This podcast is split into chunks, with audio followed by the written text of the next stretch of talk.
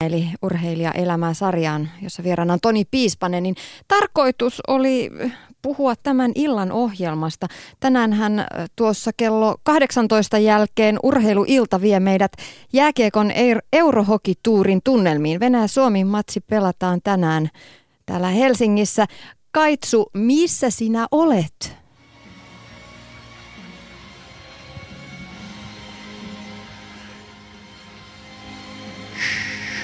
Oh hiljaa, nyt älä paljasta mua Tiina. Mä olen nimittäin täällä Leijonien pukukopin ulkopuolella. Täällä on sellainen vajaa puolitoista tuntia tuohon Suomi-Venäjä-ottelun alkuun ja täällä käy aikamoinen kuhina just äsken. Jarkko Immonen, Petri Kontiola tuli tuolta Mailan kanssa, Veksleo Komarov, Oskar Rosala, Sami Lepistö pyörii tuolla. Täällä nimittäin pistetään kaikki pelit ja vehkeet ihan siihen viimeiseen kuosiin. Hinkataan mailoja, pistetään viimeiset erkat sinne tänne ja muutenkin täällä on sikäli hienoa olla, että täällä on Jari Kurri, täällä on Jere Lehtistä, täällä on vaikka Mimmosta Stanley Cup-voittajaa. Niitä herroja tuossa jo haastattelinkin äsken, sen kuulette sitten 18.03 lähetyksessä. Timo Jutila katselee suurelle tulostaululle, siellä on vedetty ikimuistoisia leijona hetkiä jo vähän tarjoutuu ja kyllä tuolla aikamoinen kuhina. Lepistön Sami ottaa tosta yhden juoman nyt ja häippäsee. Sitten kaverit on tosi keskittyneen näköisiä. Leo Komarov leijona kapteeni tänään oli ihan tulta ja tappuraa, kun mä just äsken juttelin hänen kanssaan. Ja nyt kun mä tuun hallin puolelle ja katselen tonne ylös, niin Hei, siellä on jo yksi selostaja mestoilla paikalla, aivan loistavaa. Yle Puheen kultakurkku tänä iltana. Antti Ennekkari, morjes. Terve, terve Kaitsu. Täällä ei tarvi hirveästi hissutella, nimittäin tilaa ja tilaa on ja ei ole ketään, jota voisi häiritä. Aika aavemainen tunnelma tällä hetkellä. Tyhjä halli oikeastaan ne täällä piippuhyllyllä sitä katsella, mutta kaikki näyttää ihan loistavalta ja parin tunnin päästä, tai ei edes parin tunnin päästä, vaan reilun tunnin päästä lävätään sitä kunnolla käyntiin. Ja sitähän me odotetaan Kaitsu vai mitä? Kyllä, onko sulla muuten jo kokoonpanot, Suomen kokoonpanot tästä illasta? Kyllä on kuule, mehän voitaisiin muutama sana toki käydä näistä Joo, läpi. heitä. läpi. No aloitetaan tietenkin maalivahtiosastolta, nimittäin Jussi Rynnäs debytoi tänään A-maa joukkueessa ja leijona paidassa kärppien huippusyksyn pelannut maalivahti tänään siis aloittaa Leijonien maalilla. Jos mennään tuohon ykkösketjuun, niin niin siinä oikeastaan tämän ykkösnyrkin muodostavat viime kevään MM-kisojen tehokaksikko, eli Juha-Matti Aaltonen ja Petri Kontiola, ja toisella laidalla sitten Niklas Haagman, ja näähän, tämä kolmikko on mielenkiintoinen siinä mielessä, että kaikki kuitenkin potentiaalisia vaihtoehtoja Sochiin. Kapteeni Leo Komarov hypätään kolmosketjuun, nimittäin pelaa siellä Jarkko Immosen ja Antti Pilströmin kanssa. Ja siinäkin aika mielenkiintoinen fakta, että Immonen aiemmissa tai aiemmilla maajoukkuekomennuksilla pelannut aika paljon ehkä kiekollisesti taitavempien kaverien kanssa, mutta nyt Immonen pelaa Pilströmin ja Komarovin kanssa ja, ja tästä ketjusta ei kyllä vauhtia tule puuttumaan, niin se on aivan pommin varma. Siinä kaitsu muutama pointti ainakin näistä kokoonpanoista. Joo, sitten nyt just täällä Leijona luolasta tuli Jere Karalahti ulos. Hänhän on aina vähän tollanen kantikas kävelytyylillä. Naureskelee nyt aika reippaasti täällä Janne Lahden kanssa, joka on, on, on tämä mediavastaava, jonka kautta mäkin sitten näitä haastatteluja. Harri Hakkarainen, joukkueen lääkäri, kurkkaa tänne, että mitä mä yksin puhun. Katos, meillä on live-lähetys käynnissä jo, Harri. Onks, onks joukkue muuten ihan terveenä? Mitä? Onks joukkue ihan terveenä? Täysin terve. Ei mitään ongelmia. Kenelläkään ei mitään? Ei mitään.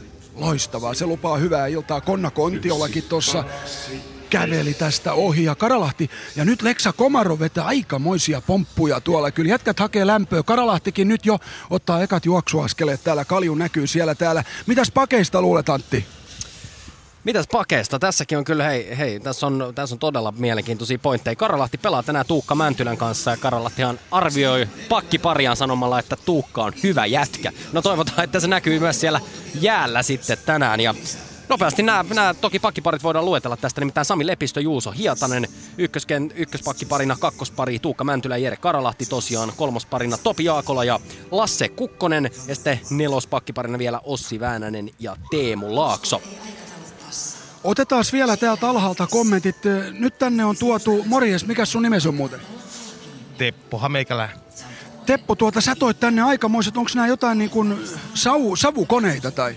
Ei, kyllä, kyllä noista lähtee vähän kovempi käyhä, eli nämä on liekkikoneita.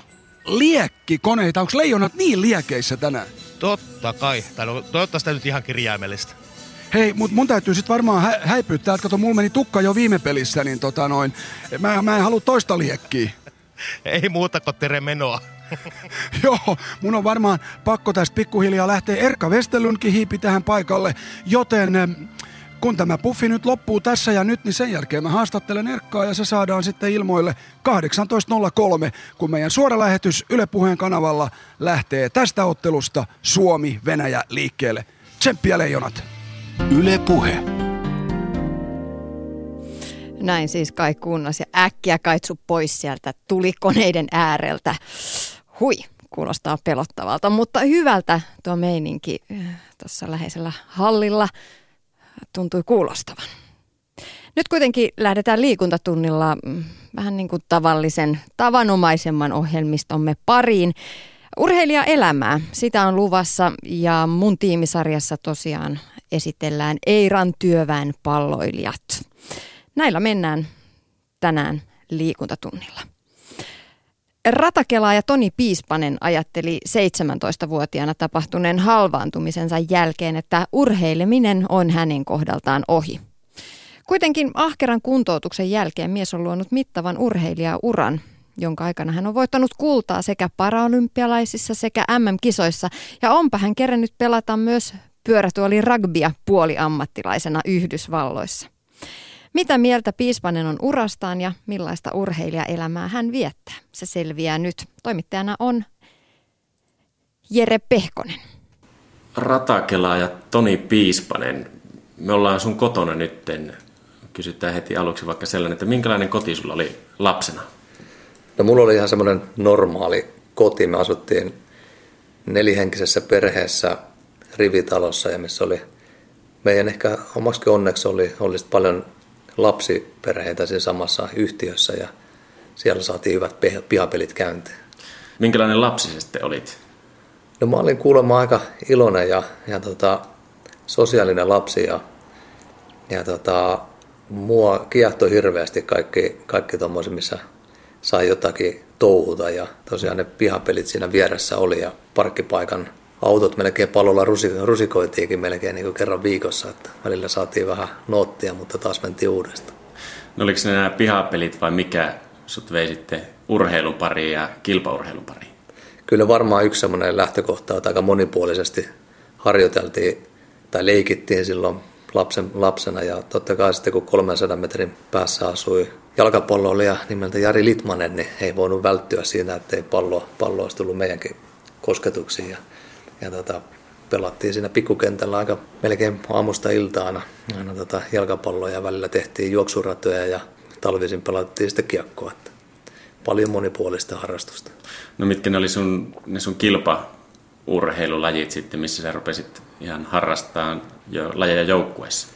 Uh, no joukkueessa mä aloitin Lahden kuusuisessa pelaamaan jalkapalloa siinä seitsemän vuotiaana suurin piirtein ja se jäi sitten siinä 15-vuotiaan nurkilla, mutta sitä ennen mä osallistuin jopa hippohitokilpailuihin ja noin kolmipyöräs tämmöisiin pyöräilykilpailuihin. Ja johdin yhtä kisaa siihen puoliväliin asti ja luulin, että maali tuli, mutta ja nostin kädet pystyyn, mutta it, it, itkuhan siinä pääsi, kun piti tulla toisenkin päähän ja hävisin kisan. Missä tämmöisiä kolmipyöräkisoja oikein järjestettiin? Meillä oli semmoinen pienois olympiakisat siinä taloyhtiöiden välillä, että, että se oli semmoinen niin sen alueen semmoinen perhetapahtuma, missä sai sitten puiset mitallit, mikä oli tosi makea juttu silloin. No sä nuorena harrastit myös kamppailuja ja mistä ne tuli kuvaan? No ne oikeastaan tuli, tuli sitten meidän pikkukunta nimeltä Hollolla ja sinne tuli, tuli kamppailuja seuroja ja kaveripiiri alkoi niitä harrastaa ja lähdin sitten siihen mukaan ja jalkapallo alkoi jäämään pikkuhiljaa taustalla ja tota, se imasi aika nopeasti sisään, kun huomasin, että että kehitys oli siinä aika valtavaa, niin sitä kautta sitten, sitten niihin päädyin ja jatkoin sitten tosissaan. Meitä oli semmoinen, semmoinen 5-6 todella todella aktiivista kaveri, mitkä treenasi ihan päivittäin ja välillä juostiin Lahden suurmään rappusia ja kinkattiin ylöspäin ja alaspäin ja, ja tota, se oli aika kova touhua se harjoittelu kyllä. No mikä sinne karatessa urheiluna kiinnosti kaikista eniten? No ehkä se itse se ylittäminen, että siinä mentiin aika limiteille ja tietysti tota, niin kaikki erilaiset tekniikat ja tämän tyyppiset, niin niitä oli mukava opetella. Kuinka tosissaan sä olit sitten karaten suhteen? Menestyikö siinä? Ja kuinka tosissaan sulla oli tulevaisuuden tavoitteita karaten parissa? No meillä oli, se meidän tyylisuunta oli täyskontakti karate, jolloin, jolloin Suomessa ei kilpailua järjestetty, vaan käytiin kilpailemassa Ruotsissa ja, ja sarjat oli alle ja yli mustat vyöt ja painorajoja ei ollut. Mutta Tukholmassa esimerkiksi pääsin loppujen lopuksi finaaliin ja vastustaja paino 120 kiloa ja mä painoin 60 kiloa ja, ja tota, sitten sit mä hävisin sen viimeisen, viimeisen matsin, mutta nopeudella mä pärjäsin kyllä aika hyvin siinä lajissa. No miten tuommoiseen suhtautuu, että jos toinen on 120 kiloa, mitä sulla pyöri mielessä silloin, kun äijä on tuplat isommassa kunnossa kuin sinä? No ensimmäinen on tietysti, että mitä tästä pääsee karkuun, mutta sitten kun katsoo, että se sieltä tota, miltä ei karkuun kannata lähteä, niin sitten yrittää vaan napsia pisteitä mahdollisimman nopeasti ja lyödä ennen kuin se lyö ja potkaista ennen kuin se potkaisee. No sitten tapahtuu 93, tapahtui jotain ilmeisesti karaten näytöstapahtumassa. Mitä silloin tapahtui?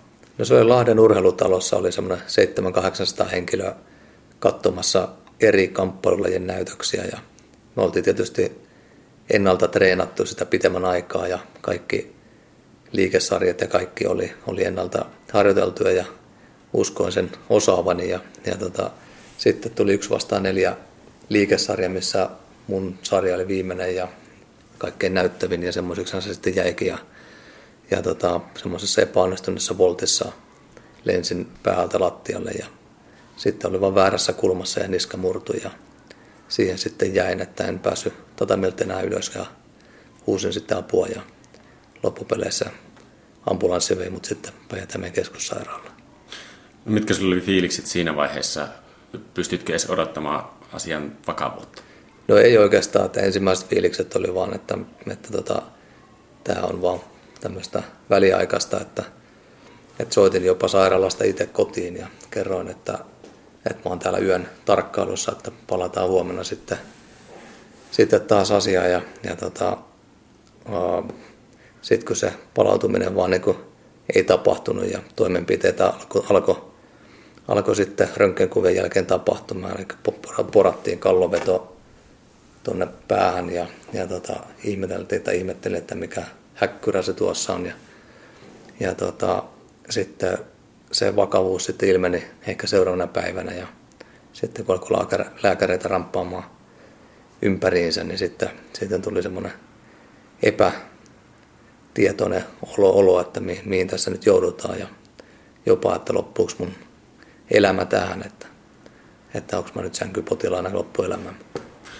Kauan sinne sairaalakeisissä silloin sitten meni niin putkeen, joudut olla sairaalassa? Sairaalassa mä olin ensin, ensin kuusi viikkoa olin kallovedossa, eli makasin selällään siinä, siinä tota putket päässä ja sen jälkeen sitten kun ne irrotettiin, niin sitten oli vielä toiset kuusi viikkoa, lähes kuusi viikkoa siellä osastolla harjoittelemassa ylösnousua ja, ja, ja istumista ja kaikkea tämmöisiä perusjuttuja. Ja sieltä mä sitten lähetettiin suoraan Helsinkiin kuntoutuskeskukseen, missä olin, ensin olin kaksi kolme kuukautta ja sitten mä olin sieltä lähetettiin kotiin ja kävin avofysioterapiassa omasta pyynnöstäni joka päivä, että sain, sain treenata joka päivä, niin seuraavat kolme kuukautta ja sitten, sitten vielä kuukaudeksi vielä tämmöisellä kertausjaksolle sinne kuntoutuskeskukseen, että kyllä siinä melkein niin kuin lähes vuoden päivät vierähti.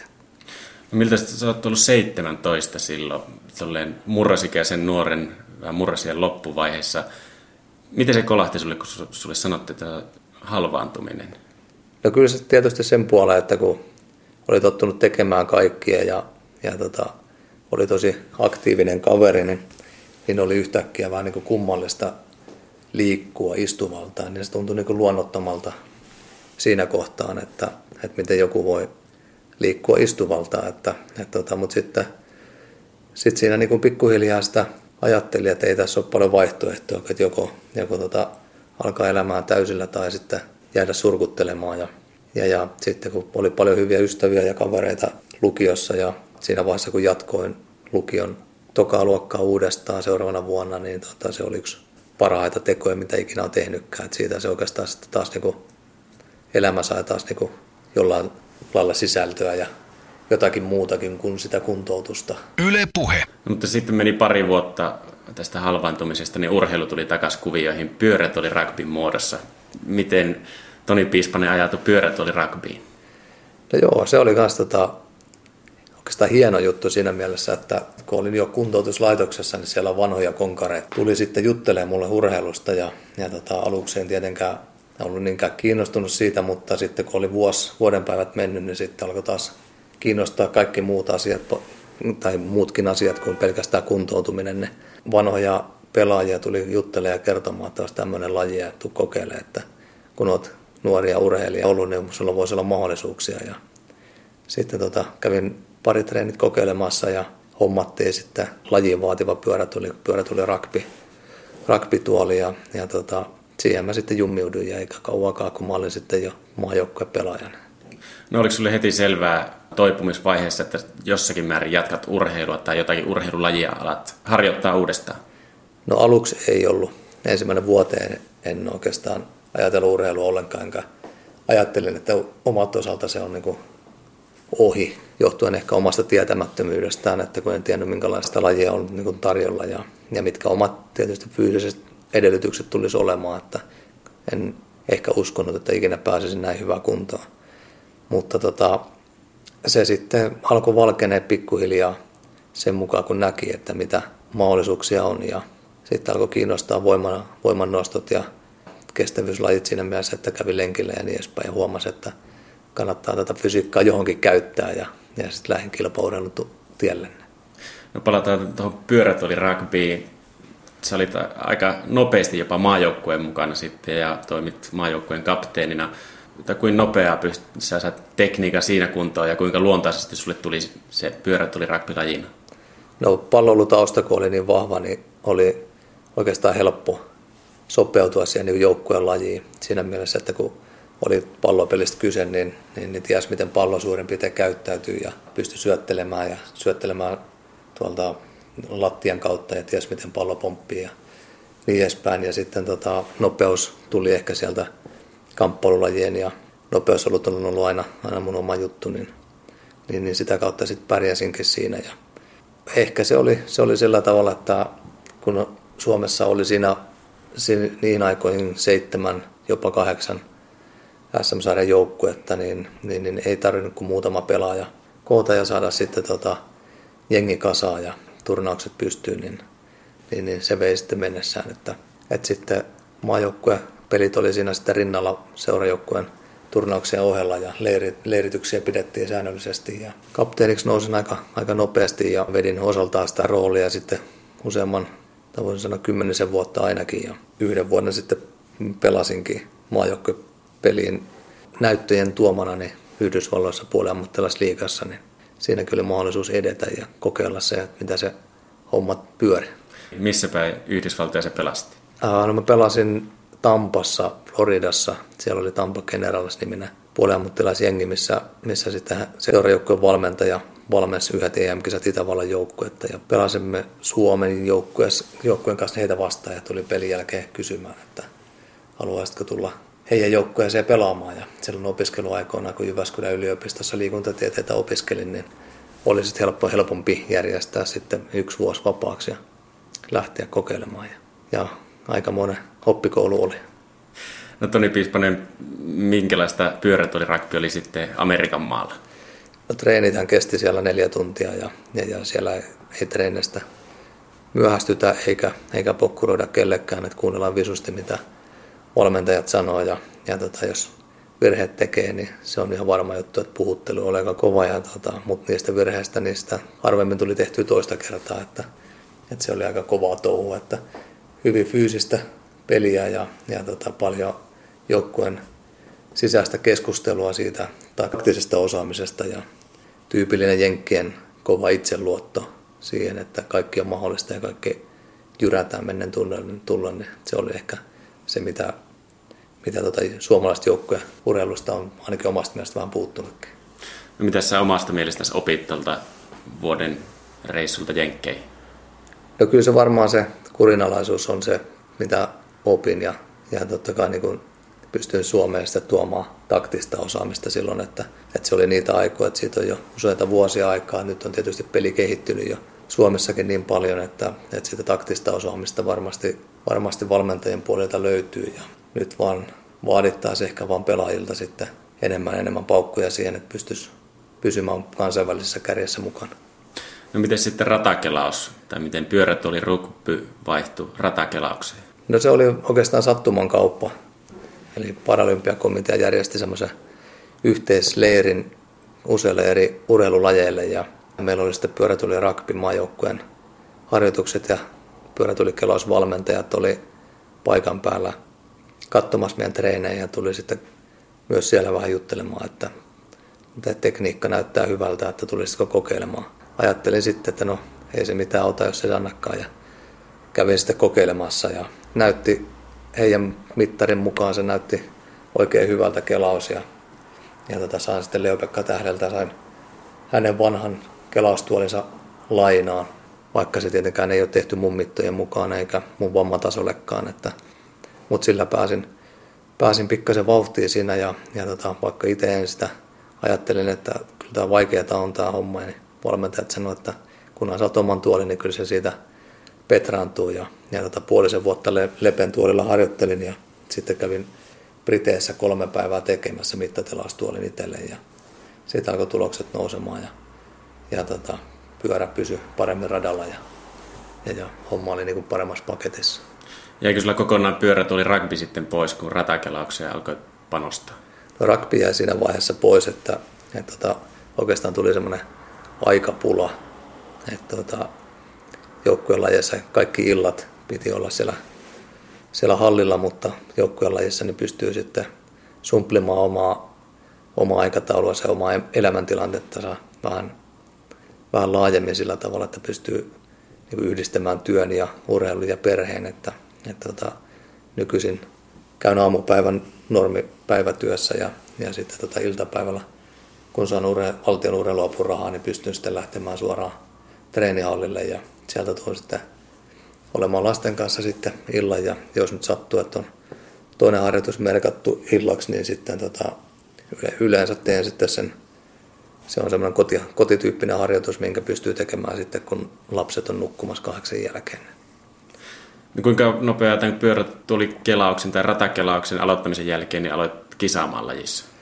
Uh, no mä, mä pääsin poikkeuksellisen nopeasti mukaan johtuen siitä mun taustasta, että, että mun pyörätuli rakpin kelaustekniikka oli kuitenkin niin lähellä tota ratakelaustekniikkaa, että mm, normaalisti kestää noin 10 vuotta, että pääsee kisakuntoon, mutta mä pääsin kahdessa vuodessa siihen, siihen tota, mikä muilla kestää noin 10 vuotta, että, että se, ne fyysiset valmiudet oli olemassa, ne piti vain niin jalostaa vähän erityyppiseen harjoitteluun ja, ja tota, 100 metriä oli aika luontainen, että rakpissa tulee niitä sprinttilähtöjä oikeastaan jatkuvalla syötöllä.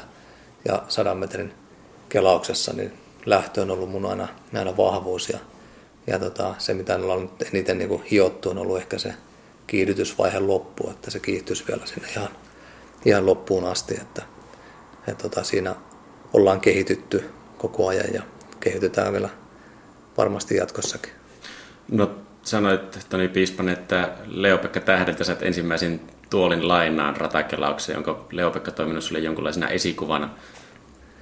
No, toki tietysti ratakelauksessa niin Leopekka on ollut uranuurtaja Suomessa ja haukassut varmasti paljon portteja ja mukava tyyppi muutenkin, että, että kaikki mitä hänet kysynyt varmasti vinkkejä saa kelaukseen. Ja kyllä tota, silloin kun Lepi alkoi pärjäämään 2004 Atenan kisoissa, niin silloin suomalainen sprinttivalmennuskin, mä uskon, että sai aika paljon paljon kehitys, kehitys askeleita siitä, siitä lähtien, että, että tota, meillä on nyt hyviä osaavia valmentajia tälle alalle ja, ja tota, ehkä sen takia meillä Suomessa ei tota, oikeastaan muita olekaan kuin sprinttereitä, että, että pitkän matkan kelaajien maratonareita ei juurikaan ole.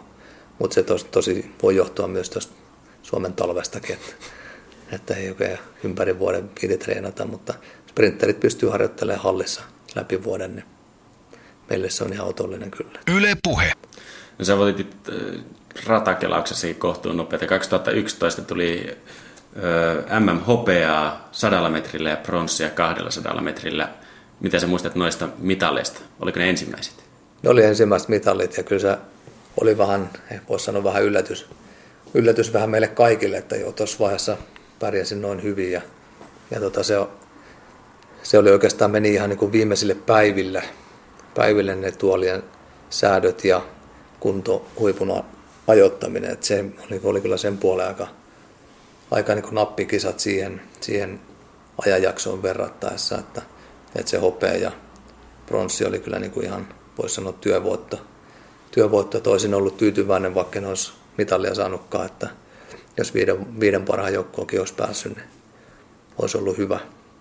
Että se tota, oikeastaan niin kuin tähtäimisvalmentajien kanssa olikin, että, että tota vasta sen jälkeen olisi ollut sitten niin kuin mahdollisuudet tavoitella sitä niin kuin terävintä huippua, mutta kaikki meni siellä nappiin ja uudessa sellaisessa oli muutenkin jännittävät oltavat, kun kaksi viikkoa meidän lähdön jälkeen tapahtui iso maanjärjestys ja ehdittiin just just pois sieltä. No se oli onni, että ehitte. Tota, silloin jäi Uudessa Seelannissa kirkkain mitali saavuttamatta, mutta se tuli sitten niissä isoimmissa kisoissa, mitä voi olla, eli paralympialaisissa Lontoossa. Joo, se oli, tota, se oli oikeastaan se tähtäin, mihin alusta lähtien itse tähtäsin ja valmennustiimi myös, että silloin piti olla kaikki kunnossa ja mitalli, mitalli haarukas ja, ja hyvä, että se oli kultainen mitalli ja, ja tota, kyllä ne, ne oli uskomattomat kisat siinä mielessä, että, että se kisa kyllä siinä puolentoista kilometrin päässä stadikassa, niin sinne kuuluu kaikki se 80 000 ihmisen pauhu ja, ja sitten kun sitä puolitoista viikkoa ennen mennään jo sinne, niin sitä, sitä vaan ottaa sitä omaa hetkeä ja hetkeä ja sitten kun se lähestyy, niin siinä käydään aikamoista tunteiden taistoa, että, että tätä ollaan just silloin niin kuin parhaimmassa iskussa, kun ollaan starttiviivalla. Ja, ja uskon, että monella urheilijalla, ensikertalaisella ja ketkä ei ole kokenut kovin hirveästi, niin tapahtuu aivan varmasti semmoisia tietynlaisia jäätymisiä siinä, kun areenalle tullaan. Että siellä on tosiaan se 80 000 ihmistä ja, ja, ja stadion hiljenee pelkästään, pelkästään vain yhtä lajia varten ja oot siinä keskipisteenä. Ja sitä harjoittelin toki niin kuin mentaalipuolella monta kertaa, lukemattomia kertoja niin kuin mielikuvissa, että minkälaista se on. Mutta totesin, että se oli ihan erilaista siellä paikan päällä, että ei sitä oikein voinut etukäteen sen puoleen harjoitella, mutta, mutta tota, se, siinä mä onnistuin kyllä aika hyvin, että, että se pauhu, mikä siellä oli, niin mä pystyin sen ajattelemaan, että se oli kuin jonkunlainen pilli, mikä vihelsi mun korvaa, että, että sen niin kuin, tavallaan niin kuin pystyin poistamaan ne kaikki, kaikki katsojat sieltä. Ja, ja siellä oli paljon tietysti puolilentokoneellista suomalaisia katsojia, perhettä ja tuttavia, niin, niin, niin tota, en sitten ehkä onne, onneksi tota, nähnytkään niitä, vaikka he olivat kuulemma ihan siinä, siinä lähettyvillä, niin, niin, niin, en nähnyt, vaan pystyn keskittymään siihen vain ja ainoastaan omaa, omaa suoritukseen. No mitkä ne oli ne fiilikset siinä, kun stadion hiljenee, otat lähtölaukausta? Onko silloin ihan tyhjä pää vai mitä se pyörittelet mielessä silloin? Ja kyllä mä silloin, silloin tota, pyörittelin vaan, että alkaisi jo, että pääsisi liikkeelle. Että mä olin sen, sen ajatellut sillä tavalla, että jos mä johdan ensimmäisen 15 metrin jälkeen, niin sit mä oon tosi kovilla. Ja tota, mä olin siinä kärkiporukassa. Mä en ollut mikään ylivoimainen starttaja siinä, vaan mä olin siinä kärkiporukassa, mutta sitten, sitten tota siitä eteenpäin se oli sitten tota, se oli niinku, kelaus tuntui helpolta ja, ja tota, näytti siltä, että kun sivusilmalla katsoi, niin siinä ei ollut ketään vieressä, niin se oli helppo ja kiva kelata. Ja, ja sitten kun maaliviva tuli, niin se oli hyvä varmistaa vielä, että olin ihan ensimmäisiä ja nostaa käden pystyyn. Kolahtiko se, että nyt on paralympian mitali, kultamitali taskussa? No kyllä tietysti, kun sitä oli ottanut jo vuoden päivät ja tietysti kun oli kausi mennyt hyvin ja tiesin, että kaikki, kaikki mahdollisuudet on, on tehdä ihan mitä vaan, niin se oli se huippuhetki, mutta toisaalta taas niin kuin olo oli aika tyhjä siinä vaiheessa, että se oli niin kuin, että okei, tämä homma on niin kuin suoritettu. Että tästä nyt, niin kuin, että nyt se oli tässä, että nyt voi niin kuin relata vähän, eikä tarvitse jännittää. Että se oli semmoinen aika tyhjentävä olo samalla. No miten tuommoisen jälkeen, kun se suuri tavoite on saavutettu, niin miten Toni Piisponen lähtee siitä rakentamaan seuraavaan tavoitteeseen, kasaamaan päätä, kasaamaan tavoitteita? No kyllä siitä totta kai menee vähän, vähän aikaa, että haluaa ajatella ihan muita juttuja. Ja kyllä Lontoon jälkeen niin kuukauden päivät oikeastaan olin istumatta koko kelaustuoliin ja, ja tota, se oli samassa paketissa, kun se siellä lentokentältä lähetettiin Suomeen. Ja, mutta sitten pikkuhiljaa alkoi sitten taas niinku tämmöinen tekemisen fiilis maistumaan, että ensin kelailin tai treenasin käsipyörällä ja kuntosalilla ja tämmöistä niin yleis, yleisjuttua moni, monipuolisesti ja, ja tota, sitten taas niin kuin alkoi kutkuttaa, että jos ottaisi taas kelaustuolin kassista ja lähtisi taas radalle ja, ja tota, sitten kun sinne radalle taas kerran pääsee, niin sitten sitä alkaakin jo miettimään, että missä seuraava kisa on ja minkälaista kautta aletaan rakentamaan. Ja, ja sitten oli helppo tietysti kohti Lyonin MM-kisoja, kun oli, oli uuden sellainen kisat, vaikka oli hyvin mennyt, niin siellä kuitenkaan ei kultaa tullut, niin oli sitten taas niin kuin, kun tiesi, että Lontoosi oli, oli kaikki mennyt hyvin ja harjoittelut meni hyvin, niin ei viittinyt hirveän pitkää jaksoa kuitenkaan ollut tekemät mitään, että pystyi saamaan taas kiinni kelkasta ja har- alkaa harjoittelemaan sinne Lyonin päin. Yle Puhe. Mutta mitä Toni Piispasen elämään tänä päivänä kuuluu? No tänä päivänä kuuluu niin, että viikon päästä on tarkoitus alo- alo- aloittaa leirikausi. Lähdetään Teneriffalle pariksi viikoksi leireilemään ja, ja, ja tota, siitä, siitä varmaan tehdään paljon tämmöisiä alku, alkutestejä ja, ja, ja tämän tyyppisiä perusjuttuja. Ja sitten tota, nyt kun Rion paralympialajit vahvistu kesällä, niin mun ohjelmassa siellä Riossa on 100 metriä ja 400 metriä, eli 200 metriä on kaikilla kelaajilla pois. Ja 400 metrin kelaus vaatii kuitenkin vähän erityyppistä harjoittelua kuin 100 metrin, niin, niin mulle tulee tuossa vuoden, vuoden vaihteen jälkeen tulee täysin uusi kelaustuoli runko, mikä on tehty 400 metrille, mikä on niin vähän pystymässä asennossa kuin nykyinen runko, niin sen harjoittelu on varmaan aika pitkältikin tämä kevät tiedossa, että saataisiin se kulkea sitten hyvin sillä tavalla, että voitaisiin Riossa niin kamppailla mitalleissa 400 metrillä, että vaikkakin 100 metriä on ehdottomasti ykköslaji ja siihen satsataan eniten, niin kun tuo 400 metriä kuitenkin kutkuttaa sen verran, että, että tota, onnistuessaan niin voi ihan hyvin olla mitallisaumat siinäkin ja miksei jopa voitto. Että katsotaan, miten se lähtee vaan liikkeelle. Että kaikkeni teen, että voisi olla molemmissa matkoilla niin päästä korkeammalle korokkeelle. No sä teet myös päivätyötä urheilun lomassa ja sulla on perhettä. Miten limität kaiken ajan? 24 tuntia on kuitenkin aika lyhyt aika kaikille noille kolmelle. No joo, mä oon joulupukilta pyytänyt pari tuntia lisää, jos se tois, mutta, mutta aikaisempina vuotena kanssa ei ole tuonut, niin mä tuudittaudin, että mun pitää vaan rakentaa palapeliä taas uudella, uudella tavalla. Ja musta tuntuu, että nyt se on aika hyvin kyllä sen puoleen balanssissa, että aamupäivät kun herätään, niin lapset toinen lähtee kouluun ja toinen päiväkotiin, niin sen jälkeen mä jatkan sitten tuonne omalle työpaikalle. Ja sieltä lähden sitten iltapäivällä kohti treenihallia ja teen sen harjoituksen ja on sitten viiden maassa kotosalla, kun vaimo on tullut jo vähän aikaisemmin töistä kotiin ja hakenut lapset päiväkodista. Ja sitten sen jälkeen pystyn olemaan aika hyvin, hyvin kyllä lasten kanssa ja perheen kanssa tämän illan ja tehdä sitten toisen harjoituksen myöhään illalla, kun siihen on jotenkin tottunut, että, että sen ei, ei vaikuta tuohon unirytmiin oikeastaan mitenkään, että vaikka iltaharjoituksen tekeekin. Mutta kyllä se välillä tuntuu, että onko tässä niinku mitään järkeä, mutta kyllä se, tota, kyllä se aina kallistuu sillä puolella, että niin kauan kuin kelkka kulkee, niin, niin, niin, tota, niin kauan jatketaan. Että, kun tässä niin paljon nyt positiivisiakin juttuja on. Että. No mitä Toni Pispanen sanot, mitä urheilua sulle antanut elämän varrella? No kyllä se on antanut paljon siinäkin mielestä, että lapsu, lapsuudessa niin se toi paljon kavereita ja, ja, ja ehkä semmoisia niin terveellisiä elintapoja, että, että tota, hirveästi ei ole, ei ole tota, tupakkapiirissä pyöritty, että kyllä se niin kuin, on niin kuin opettanut paljon ja tietysti opettanut paljon pettymyksiä ja sietokykyä, että tämä aina ei voi, voi voittaa ja, ja tota, se on vaan, jos tulee epäonnistuminen, yritettävä uudestaan ja kyllä se joskus taas onnistuu ja taas niin kuin vammautumisen jälkeen, niin, niin kyllä se, kyllä se niin kuin ton fyysinen toimintakyky, niin se on ihan eri tasolla kuin taas jos mä en olisi alkanut treenaamaan, niin kyllä mä oon niin huomattavasti omatoimisempi ja parempi kuntoinen jätkä kuin jos en olisi alkanut treenaamaan. Niin. No mitä sanoisit, mikä sun salaisuus on urheilijana? Aa, no kyllä se varmaan se periksi antamattomuus on, on se ja tota, mä luulen, että henkiset vahvuudet, vahvuudet siinä mielessä, että, että mä en isoissakaan kisoissa varmastikaan pelkää sitä häviöä, että tämmöisen isomman trauman kokeneena, niin yksi tuommoinen häviö oli se sitten paralympiakisa tai olympiakisa tai mikä, mikä kisa vaan, niin tota, se ei niin sitä maailmaa kaada mulla, mulla että tota, on, kun on selvinnyt tuosta vammautumisesta, niin varmaan selviä mistä vaan. Että. Ja kysytään viimeisenä kysymyksenä, että minkälaista urheilijaelämää Toni Piispanen viettää? Ja kyllä se aika rankkaa urheilijaelämä on, että toisaalta on antoisaa, että me treenataan monipuolisesti tietyillä ajanjaksoilla, tehdään kausisuunnitelmat ja yleensä kahden kunnon huiput.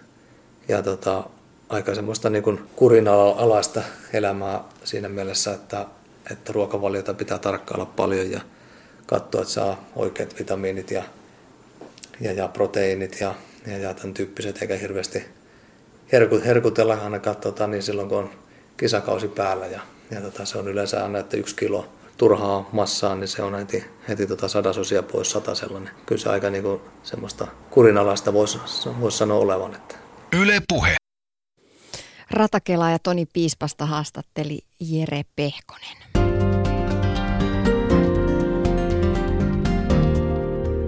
Ylepuheen liikuntatunti. Treenaa kehoa ja mieltä maanantaista torstaihin kello 17 jälkeen. Yle Urheilun nettisivuilla käy muuten mielenkiintoinen keskustelu jalkapalloilevan perheen porttikiellosta oululaisen urheiluseuran toimiin. Oululaisen jalkapalloperheen ja paikallisen urheiluseuran kiistat puhuttavat laajasti Yle Urheilun keskusteluissa. Molemmat osapuolet saavat ymmärrystä. Lasten urheiluvakavuus on se, mikä täältä keskusteluista nousee etusijalle.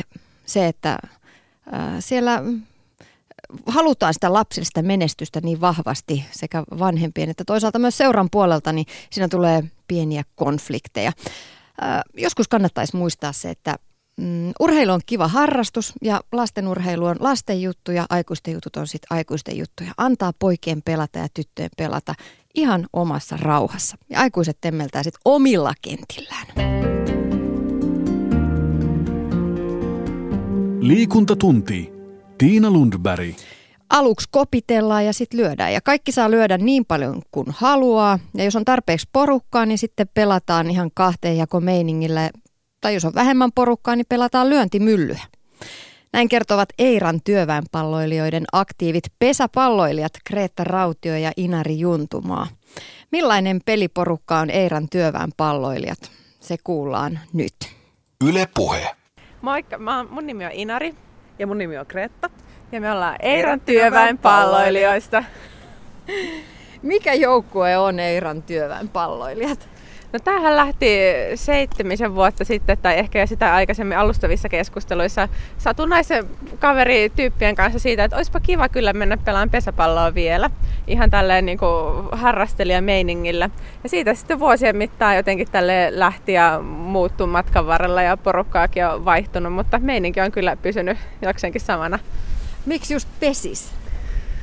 Onhan se meidän kansallislaji ja on täyttä kukkua, että siitä tykättäisiin pelkästään tuolla kehä kolmasen ulkopuolella. Että me haluttiin, haluttiin tota noin, niin pelata tätä koulusta ja muualtakin tuttua peliä mm. niin kuin harraste, harraste meningillä ja työväenpalloilijat, Eiran työväenpalloilijat. Siinä on joku pieni ristiriita. Kaupungin osa huumoria. Itse asiassa tämä meidän porukka, ei, sillä ei ollut mitään nimeä moneen vuoteen. Olisiko se nelisen vuotta sitten, kun ruvettiin miettiä, että nyt ollaan sen verran aikaa jo hutkettu palloa, että pitäisi varmaan olla nimiä siitä sitten ja logo. ja logo. ja siitä sitten tota noin, niin eräs ystävämme Tapasen Tommi lietkautti tämmöisen tota noin, nimen, joka sitten nauratti meitä suunnattomasti varmaan vartin verran ja sitten siitä syntyi ETP. Mitkä on ollut teidän unohtumattomimpia tapahtumia tai pelireissuja, Inari? No reissulla me ole muuta kuin täällä eri kenttien välillä ollaan reissailtu ja vaihdeltu sitä ja välillä liitetty myös satunnaisesti johonkin muihin tällaisiin harrastelijaporukoihin, mitä täällä pelaa. Mutta kyllä varmaan niin kuin unohtumattomimpia on jotenkin sellaiset, missä on jotenkin tosi hyvin porukkaa koolla ja, ja sitten niin kuin hyvä sää ja peli kulkee. Et niistä se kyllä varmaan niin kuin päällimmäiseksi jää, että, että mitä sitä sitten muistelee talven mittaan. Ja ehkä semmoinen yksi leimallinen erityispiirre meidän joukkueessa on se, että me olemme paikallisesti hyvin kansainvälinen. Eli, eli alun perin tämä vielä lähti siitä, että oli osa porukasta, muun muassa Inari oli IESEC oppilasvaihtojärjestelmässä mukana.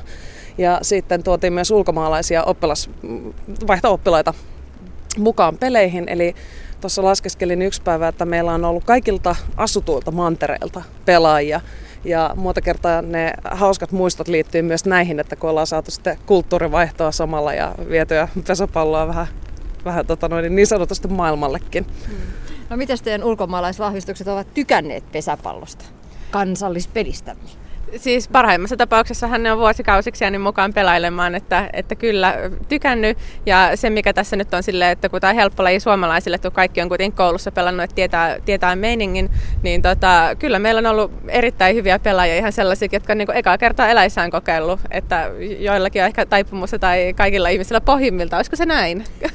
Ja ennen kaikkea tsekit on yllättänyt erittäin Joo. positiivisesti, että siellä on joka ikinen täysin kylmiltään peli tullut ollut hirvittävä luonnon lahjakkuus ja tuossa tsekkiystävien kanssa vähän vitsailtu, että niiden pitäisi viedä tämä peli sinne heidän maahansa ja saadaan sitten tämmöinen tota noin, niin maailmanmestaruuskisat harrastepohjalta. Niitähän järjestetään. Australiasta tulee aina kova, kovimmat vastustajat, tosin ei niistäkään ihan vastusta ole. Siitä varmaan sitten vaan niin sponssia hakemaan, että päästään niin kisamatkalle tälle vähän pidemmällekin. Kyllä. Millä kentillä te sitten pelaatte? No viime vuosina me ollaan oltu tässä Akrekolan puiston kentällä, eli kulkee myös nimellä Tehtaan puisto tai Seppän puisto. Tämä on Helsingissä äärimmäisen vaikeaa löytää harrastelijaporukalle, puhtaasti harrastelijaporukalle mitään kenttää, koska ne parit ainoat oikeat kentät on sitten virallisten joukkueiden hallussa ja sitten monet näistä viereisistä kentistä, niin niillä ei edes saa pelata pesäpalloa. Eli sinne mennään, missä on vapaata. Mm. Kuka teille piirtää kentän? Itse muistan, kun pesäpalloa on pelannut, niin siellä on aina kenttämestari, joka tekee sen kentän. Kukas teille? No, mulla on tässä nyt hirveän hu- suuri kunnia tässä, kun meidän pääasiallinen kenttämestari seisoo tässä vieressä, eli Kreetta on se, joka meillä ne yleensä piirtää. Mehän, meillähän tota, kuitenkin vaan siis vedetään ne maahan, että meillä ei ole siis maalia siinä käytössä. Mutta tuossa kenttäasiassa tosissaan, kun sitä aikanaan selviteltiin, että missä voisi pelata, niin sain selville tuolta kaupungilta, oliko se rakennusvirastolta, mikä se on se taho, että, että ne kentäthän ei niin kuin niinkään maksa, mutta että se varaus maksaa vai miten päin se oli. Että sitten todella päädyttiin sen näihin, että ollaan täällä missään tilaa. Mutta lähinnä tässä Agrikolan puistossa tai tässä kirkon vieressä ollaan oltu. Ja silloin, jos on ollut jotain muuta jalkapalloporukkaa tai muuta, niin aina ollaan sitten saatu sille sovitukset, miten päin ollaan, että kaikki mahtuu kentälle. Mm. Ja parasta tapauksessa ne on liittynyt mukaankin. Millaisia teidän harjoitukset on? Nehän on vähän siitä riippuen, että kuinka paljon me saadaan porukkaa paikalle, mutta yleensä se on, lähtee siitä, että aluksi kopitellaan ja jokainen saa lyödä niin paljon kuin huvittaa. Eli hyvin semmoista vapaamuotoista pientä lämmittelyä. Viisaat tietysti lämmittelee enemmänkin. Ja, ja sitten jos on tarpeeksi porukkaa, niin pelataan ihan yksi kahte, kahteen jako meiningillä, että tota, pelataan peliä tai sitten jos on liian vähän jengiä, niin sitten otetaan lyöntimyllyä, mikä on niin hirvittävän hikinen versio pesäpallosta. Tai joskus ollaan sitten vaikka pelattu niin kahdella pesällä sitä pesäpalloa, että kyllä näitä aina löytyy sen mukaan, että miten sitten on. Ja paljonko paikalla olijat jaksavat sillä kertaa juosta. Mm. Onko teillä katsojia? No meillähän on tuolla niin sanotut puistokemistit, eli tota noin, niin me ollaan nimetty heidät Team Sorbukseksi. eli eli tota noin, niin paikalliset puistokemistit, jotka istuvat tuolla puistossa päivät pitkät ja he ovat hyvin lahjomattomia, että jos, jos lyönnit onnistuu, niin suosio on taattu, mutta heti kun tulee virheitä, niin sitten myös sanotaan, että suosio loppuu siihen pisteeseen. Ja ainoa häiriö on tietysti tuo tota, no, niin virkavalta, joka yleensä tulee sitten miekkataksilla poistamaan meidän faniryhmän tuolta aika ajoin. Mutta siis eihän ole pelkästään tälle faneja ja kommentaattoreita, vaan välillä ihan sille tukijoukkoa, että joskus kun menee pallo tuossa äidän yli, niin sitten he saattavat sitä heittää takaisin tai näin. Mutta satunnaisemmista katsojista kyllä välillä on myöskin ihan tänne kentän puolelle saatu pidemmäksi aikaa porukkaa, että näitä myös teidän kentän ohi kulkee myös aika paljon liikennettä, ratikat vetää siitä ohi. Oletteko saanut ikinä osumaan ratikkaan? No siis, jos Jaska Jokosella leijoja syövä puu, niin meillähän on toi kolmasen raitseka, joka syö noita meidän palloja hyvin hanakasti. Eli tota, aina ali- tai ylivälillä vierii se pallo ja kolme meidän virallista maskottia on edesmenneitä palloja, nykyisiä Liiskalate, Kiskopirkko ja mikäs kolmas oli, Spora Olli jotka ovat siis haljenneet veikeästi raitiovaunun rautaisessa syleilyssä. Eli kyllä, kyllä näitäkin havereita tuppaa sattumaan, mutta lähinnä se on sitä, että pallo vierii tuonne kiskoille ja jostain syystä se kolmosen raitiovaunu on siinä aina kytiksellä. Liikuntatunti. Eiran työväen palloilijat on siis teidän tiimi. Onko teillä jotain toimintaa pesäpallon ulkopuolella? No satunnaisemmin.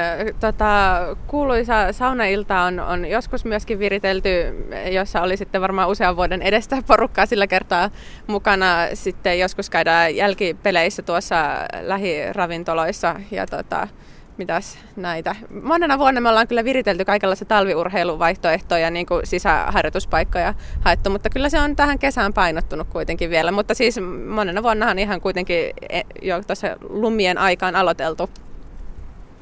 Joo, ja meillähän on siis ETP-nimihän taipuu moneen, eli ehkä toi Eron työväen pubivisailijat on ollut talvella se ahkerimmin käytetty, käytetty tota noin, niin harjoitusmuoto, mutta nyt on ollut puhetta, että yritetään saada vähän jotain satunnaista keilaamista tai luistelua tai, tai tämmöistä jotain muuta hauskaa touhuttavaa yhdessä mm. ennen kuin taas sitten kevät koittaa. Mikä tässä on teidän mielestä sellainen kivoin asia, joka pitää teidät tämän porukan yhdessä? Miksi te pelaatte vuodesta toiseen pesäpallo? No nyt täytyy ihan ensimmäiseksi varmaan sanoa tämmöinen ehkä asia vähän vierestä, mutta tota noin, niin kiitos Facebookille, koska vaikka sitä mediassa kovasti parjataan, niin tähän ei olisi mahdollista tämä koko meidän toiminta, jos ei meillä olisi Facebookissa ryhmää. Siellä on yli sata jäsentä, josta sitten kourallinen on aktiivisia, mutta silti on haastetta aina saada porukkaa kasaan. Eli, eli tota, se on se, miten me ollaan saatu niin kuin ylipäätänsä pyöritettyä tätä vuodesta toiseen. Mutta kyllähän se se on se, ihmisten kanssa tässä tapaa hirveästi entuudestaan vieraita, mutta sitten meidän ystäviä. Ja, ja, tota, ja se tekemisen ja onnistumisen ilo yhdessä, niin se on se ehkä se suola. Niin, kyllä varmaan porukka on sen verran vaihtunut vuosien mittaan, että mehän ollaan lähes ainoita sieltä ihan, ihan alku, alkumetreiltä, alkuhetkiltä. Että sitä ajattelisin, että just se niin kuin lajin riemu, mutta kyllähän tänne jotenkin eksyy aina hirveän hyvää porukkaa kanssa, että jotenkin sitten sillä tavalla siinä on semmoinen itseään ruokkiva kierre. Voisi nyt sanoa, että on, on saatu paljon semmoisia niin ihan ulkomaalaisiakin ystäviä, niin kuin tässä ehkä sellainen hauska anekdootti on, oliko toissa kesänä niin Inari tästä vierestä törmäsi saksalaiseen tutkijaan, joka oli Helsingissä seminaarissa ja heilu sitten kartan kanssa aivan eksyneenä tuolla kadulla. Ja Inari sitten pysähtyi ja pyysi kaveria pelaamaan meidän kanssa pesäpalloa ja näinhän sitten rohkeasti tuli. Ja sitten häntä on viety kaveriporukalla tuonne tota Nuuksion vaeltaa ja sitten kun hän palasi Müncheniin, niin meistä on useampikin käynyt hänen luonansa sitten vieraan siellä. Eli, eli tämmöisiä kaiken näköisiä hauskoja elämänalan laajennuksia on syntynyt tämän, tämän porokan tiimalta. Niin ja sitä porukasta, niin onhan meillä kyllä niitä rakkaussuhteita, että Kreettahan muun muassa puolisonsa löysi täältä kentältä jo vuosia sitten. Ahaa, pesäpallo on siis myös tällainen amorin nuoli-tyyppinen laji. Kyllä se semmoinen on, että, että tota noin, niin siinä kun polttaa toista pesälle, niin, tota noin, niin siinä voi palaa sitten jotain muutakin. Minkälainen läppä lentää sitten Eiran työväenpalloilijoiden pukuhuoneessa? No, sairaan hyvä, en mä tiedä. Mutta siis ehkä kyllä tämä henkeä, mä vielä jatkan tuohon äskeisen, että meillähän kyllä joskus tota, käy sillä tavalla, että jos jaetaan joukkueet kauhean epätasaisesti ja sitten käy sillä tavalla, että toinen joukko on sille niin kuin, tota, 35-1 ikään kuin johdossa, niin sitten voidaan vaikka niin kuin, tasoittaa kesken kaiken joukkueita. Et, niin kuin, se kuvaa mun mielestä sitä, että meille kaikille on niin kuin, siisteintä se niin kuin, yhdessä puuhaaminen ja näin. Ja sitten se, että mikä joukkue kulloinkin voittaa tai näin, niin sille ei ole niin merkitystä, vaan sille, että peli rullaa hyvin hyvin. Teille ei ole siis niinku ihan hirveä se kilpailuvietti. Ei se ole. Että, mun mielestä yksi hieno piirre tässä on, että meidän joukkoissa on vuosien varrella ollut hyvinkin monta sellaista ihmistä, joka on kouluaikana vihannut pesäpalloa. Ja sitten kun on tullut tänne ja huomannut, että se kaikki semmoinen kunujaot, sun muut tämmöiset painetta luovat tekijät on, on tota, on jäänyt historiaan, niin yksi kaikki ihmiset on ruvennut osumaan palloon ja kokea niitä onnistumisen tunteita ja, ja se, on, se on hienoa se, että, että on saanut myös niin sanotusti pesäpallon vihaajat rakastamaan tätä peliä. No millainen on teidän saunailta? Viimeinen perinteinen kysymyksemme tässä mun tiimisarjassa. No se legendaarinen toistaiseksi ainoa saunailta, joka saatiin järjestettyä, niin se oli sitten semmoinen, että kerännettiin isolla porukalla tuonne tota noin, niin Otaniemen vuokrattuihin saunatiloihin. Ja siellä vietettiin iltaa ja muisteltiin, vertailtiin vanhoja mustelmia ja muisteltiin kaikkia hauskoja tilanteita ja muistikuvieni mukaan siellä sitten tepsuteltiin myös tuolla laiturilla, joka oli aivan jäässä ja varpaat siihen jääty kiinni ja, ja muutama sitten ulkomaan vieraskin pääsi maistamaan, jos ei nyt avantouintia, niin hyisiä merivesiä. Mutta vielä on edelleen kyllä, on, on, on tarkoitus saada näitä saunailtoja järjestetyksi, mutta katsotaan sitten, että jos se onnistuisi vaikka vuoteen 2017 mennessä. Liikuntatunti. Kreetta Rautio ja Inari Juntumaa kertoivat Eiran työväen palloilijoiden toiminnasta. Ensi kesänä sitten taas räpsät ja mailat esiin. Yle Puhe. Kello tulee hetken päästä 18, silloin uutiset ja uutisten jälkeen päästään seuraamaan Eurohokituuria, Venäjä-Suomi-peliä. Ää, liikuntatunti, se on päättynyt tältä viikolta. Ensi maanantaina puhutaan pihapeleistä ja perinneleikeistä pihapelifiiliksellä. Huomenna puolestaan äänessä tähän aikaan on Maria Jungner. Et kyllä se kun monenlaista syyttelyä kohdistuu ennen kaikkea itseen, mutta sitten se näkökenttä just sillä lailla sumenee, että, että, jonain hetkenä näkee joka paikassa ympärillä niitä kasvavia vatsoja ja ihania isiä ihanien lasten kanssa. että niin kuin se sivuuttaa, sulkee silmänsä kaikki siitä lasten riidoilta ja niitä huutavilta pikkulapsilta. Joo, kyllä. Niitä ei niin näe. Mutta kyllähän siis äh, se, miksi mä näistä voin puhua, niin johtuu just siitä, että mä oon käsitty tämän lapsettomuuden älyttömän kauan, että mulla ne kipeät vaiheet on niin, niin niin kaukana.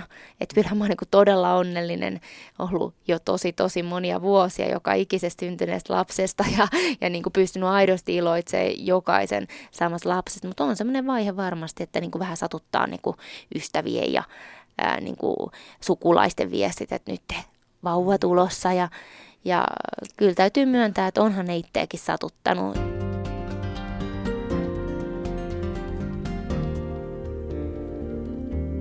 Maria Jungner perjantaisin Yle puheessa. Vartin yli viisi. Huomenna teemana on lapsettomuus ja vieraana Satu Taiveaho. Nyt kello on 18. Tiina Lundberg toivottaa oikein hyvää torstai